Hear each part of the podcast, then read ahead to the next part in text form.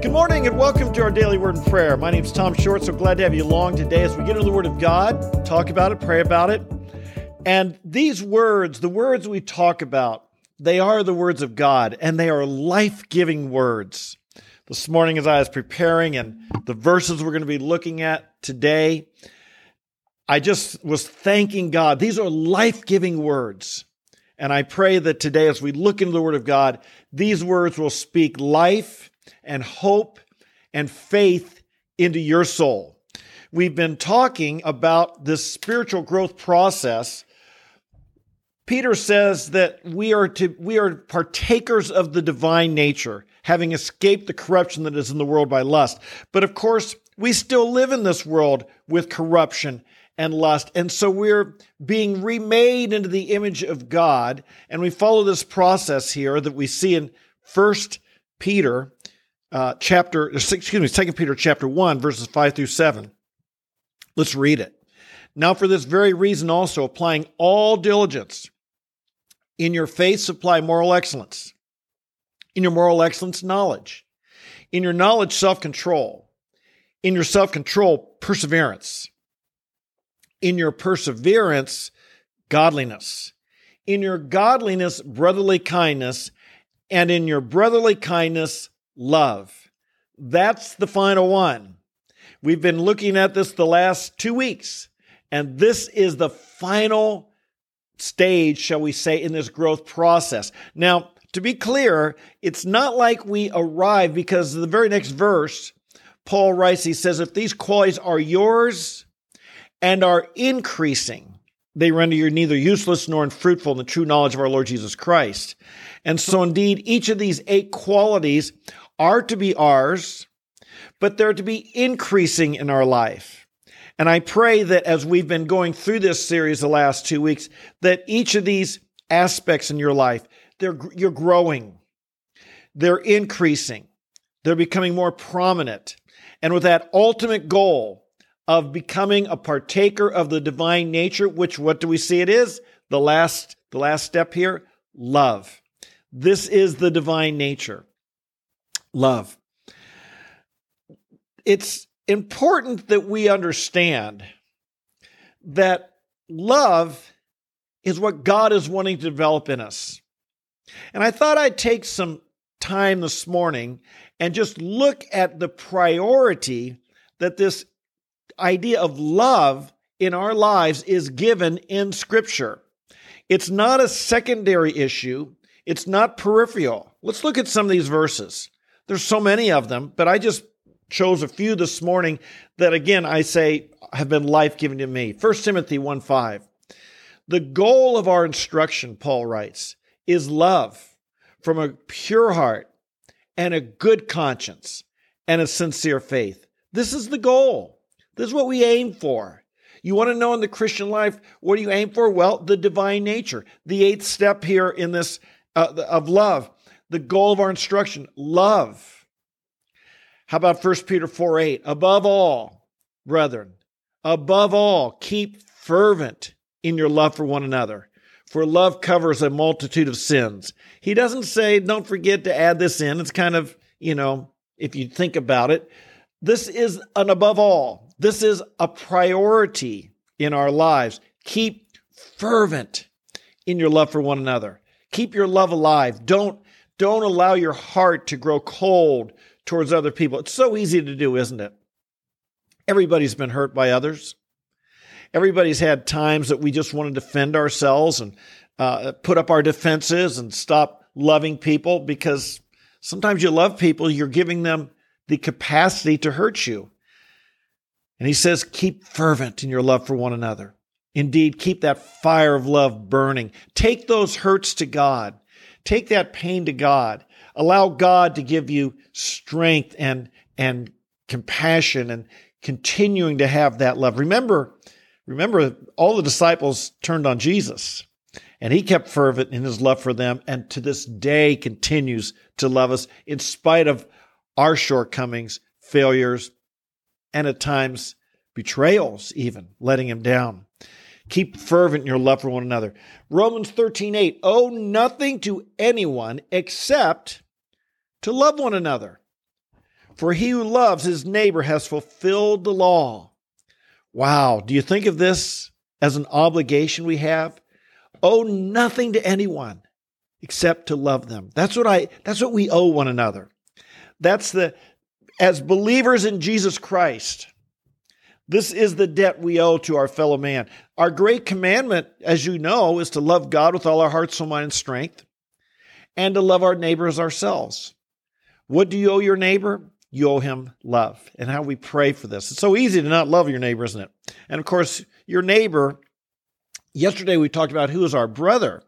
Well, our brother is those who are in the household of God. Our brothers are those who do the will of God, those who've been born again. We saw in yesterday's video. If you missed that, make sure and check it out. Uh, search Tom the Preacher on YouTube and check out yesterday's video. I think it's entitled Who's My Brother? But who's my neighbor? It's a different question. Jesus, when he was asked who's his neighbor, he taught the parable of the Good Samaritan.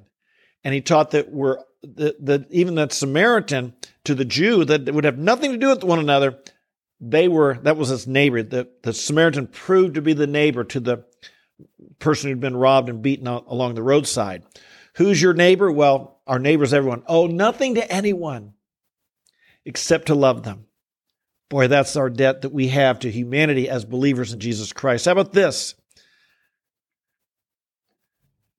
1 Corinthians 13, actually, it's verse 13. I uh, have the wrong reference there. 1 Corinthians 13, verse 13. Now, faith, hope, and love abide, these three, but the greatest of these is love.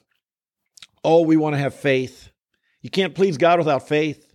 You want to have hope. That's how we keep going. But the greatest is love. And of course, this ends the great love chapter, 1 Corinthians 13, where he says, If I speak with the tongue of men and angels, but don't have love, I'm just like a clanging cymbal and a noisy gong. If I give all my food to feed the poor, if I sacrifice myself, even give my body to be burned, but I don't have love, it profits me nothing. If I can speak with the tongue of men, all these things, it amounts to nothing without love. How about this one? The goal of the church. Remember, we're part of the church of the living God. And what ought to be the goal of the church? Paul said the goal of our instruction is love. Peter says the development of our characters to partake of this divine nature. Uh, Ephesians chapter 4, Paul is talking about the church. Listen carefully. Look at where it all ends up. But speaking the truth in love, we are to grow up in all aspects into Him who is the head, even Christ from whom the whole body, that includes all of us, being fitted and held together by what every joint supplies. Remember, the joint's what fits the pieces together. You know, the elbow joint, you know, connects my forearm and my my bicep. The joints are what holds the body together, the ligaments and joints. Being held, to, being held together by what every joint supplies, according to the power working of each individual part, that's we all have something to do with this, causes the growth of the body for the building up of itself in love. This is what God is doing. He's building the body to love one another. You say, but some of the people in my church aren't very lovable. All right. Maybe you aren't either. But we learn how to love one another. We learn how to forgive one another. We learn how to grow. We learn how to show grace. We learn how to show kindness, how to show mercy. We express the love of God for all of us, for all people. Don't love people just because they're lovable. You see, that's worldly love. Jesus said even the tax gatherers and the and, and the and the Gentiles love those who love them. How can he calls us even to love our enemies? Wow we you see when we get to this eighth stage is divine nature.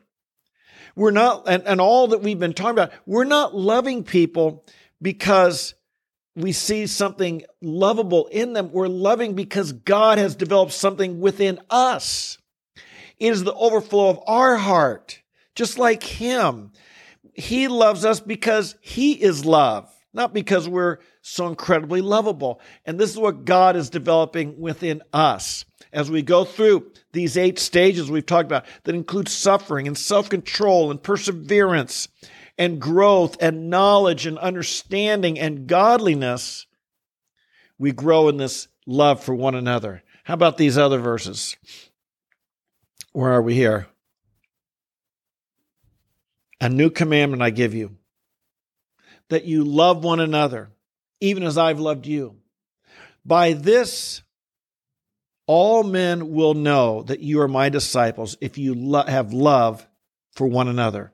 This was Jesus' last commandment. This is, this is what he was commanding and praying for on the last night he was alive.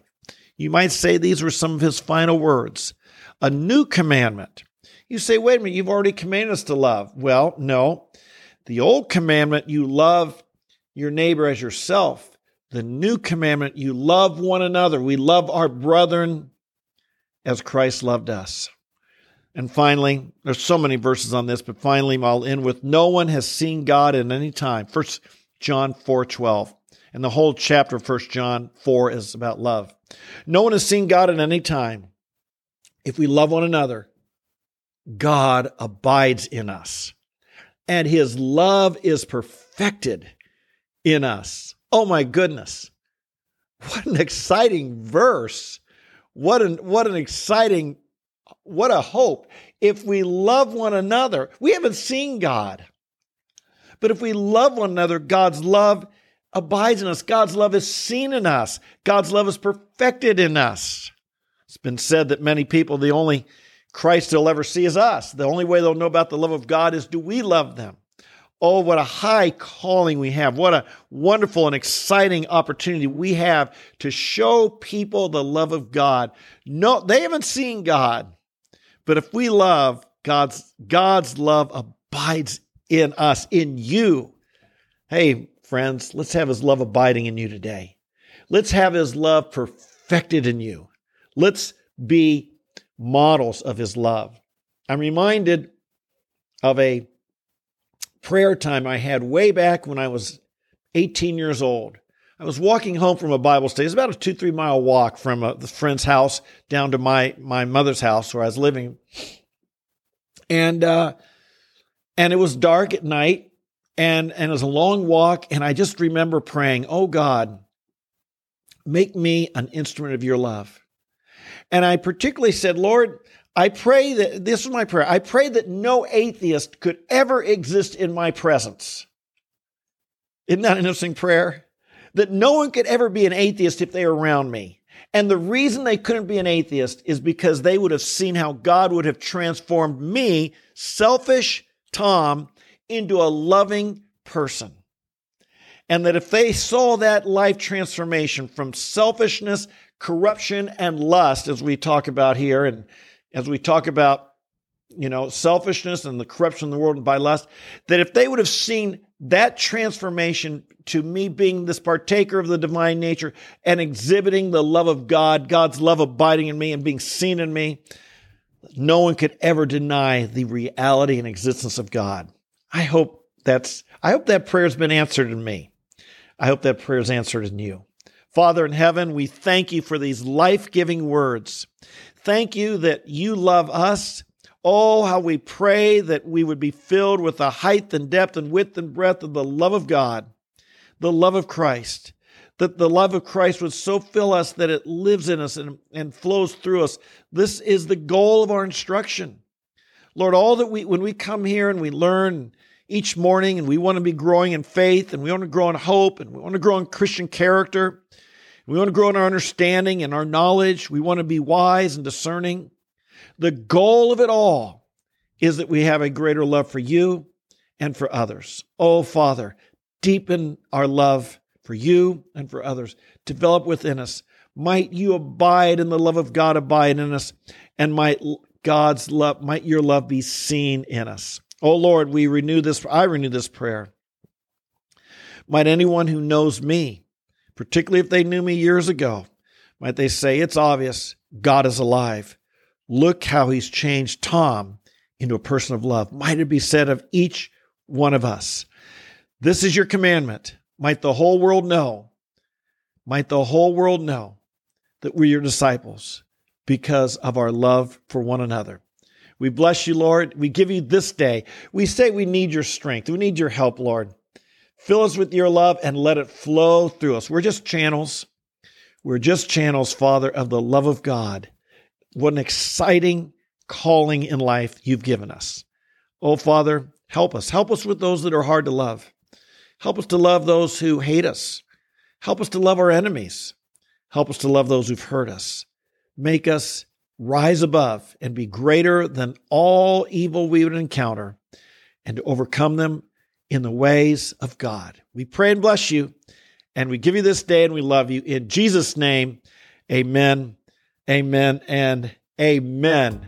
Well, like I said, these are life giving words. The scripture is life giving. I get fired up. I hope you do too. We need this every day. My wife and I are talking this morning about the importance of consistency. We don't want our Christian life to be up and down. We don't want to be the mountaintop and valley. Part of that consistency, part of that consistent joy and faith and hope and victory and love is to be getting into the Word of God every day. If you got trouble having a meaningful time in the Word of God every day, and a lot of us do, come here. Allow this daily time in the Word and prayer to minister to you, to bless you, to lift you up. This is not a substitution for your time in the Word. This is to supplement, inspire, encourage, and strengthen your personal time with God. Amen? So until we meet tomorrow, might God bless you, strengthen you, fill you with His power, His grace, and His love. If you're new, a special welcome. Glad to have you. I hope you subscribe. Tell your friends. Those here every day. I love you. God loves you too. And I thank you for being a part of it. Till we meet tomorrow, my God bless you, fill you with His love, love through you. See you tomorrow. Bye bye.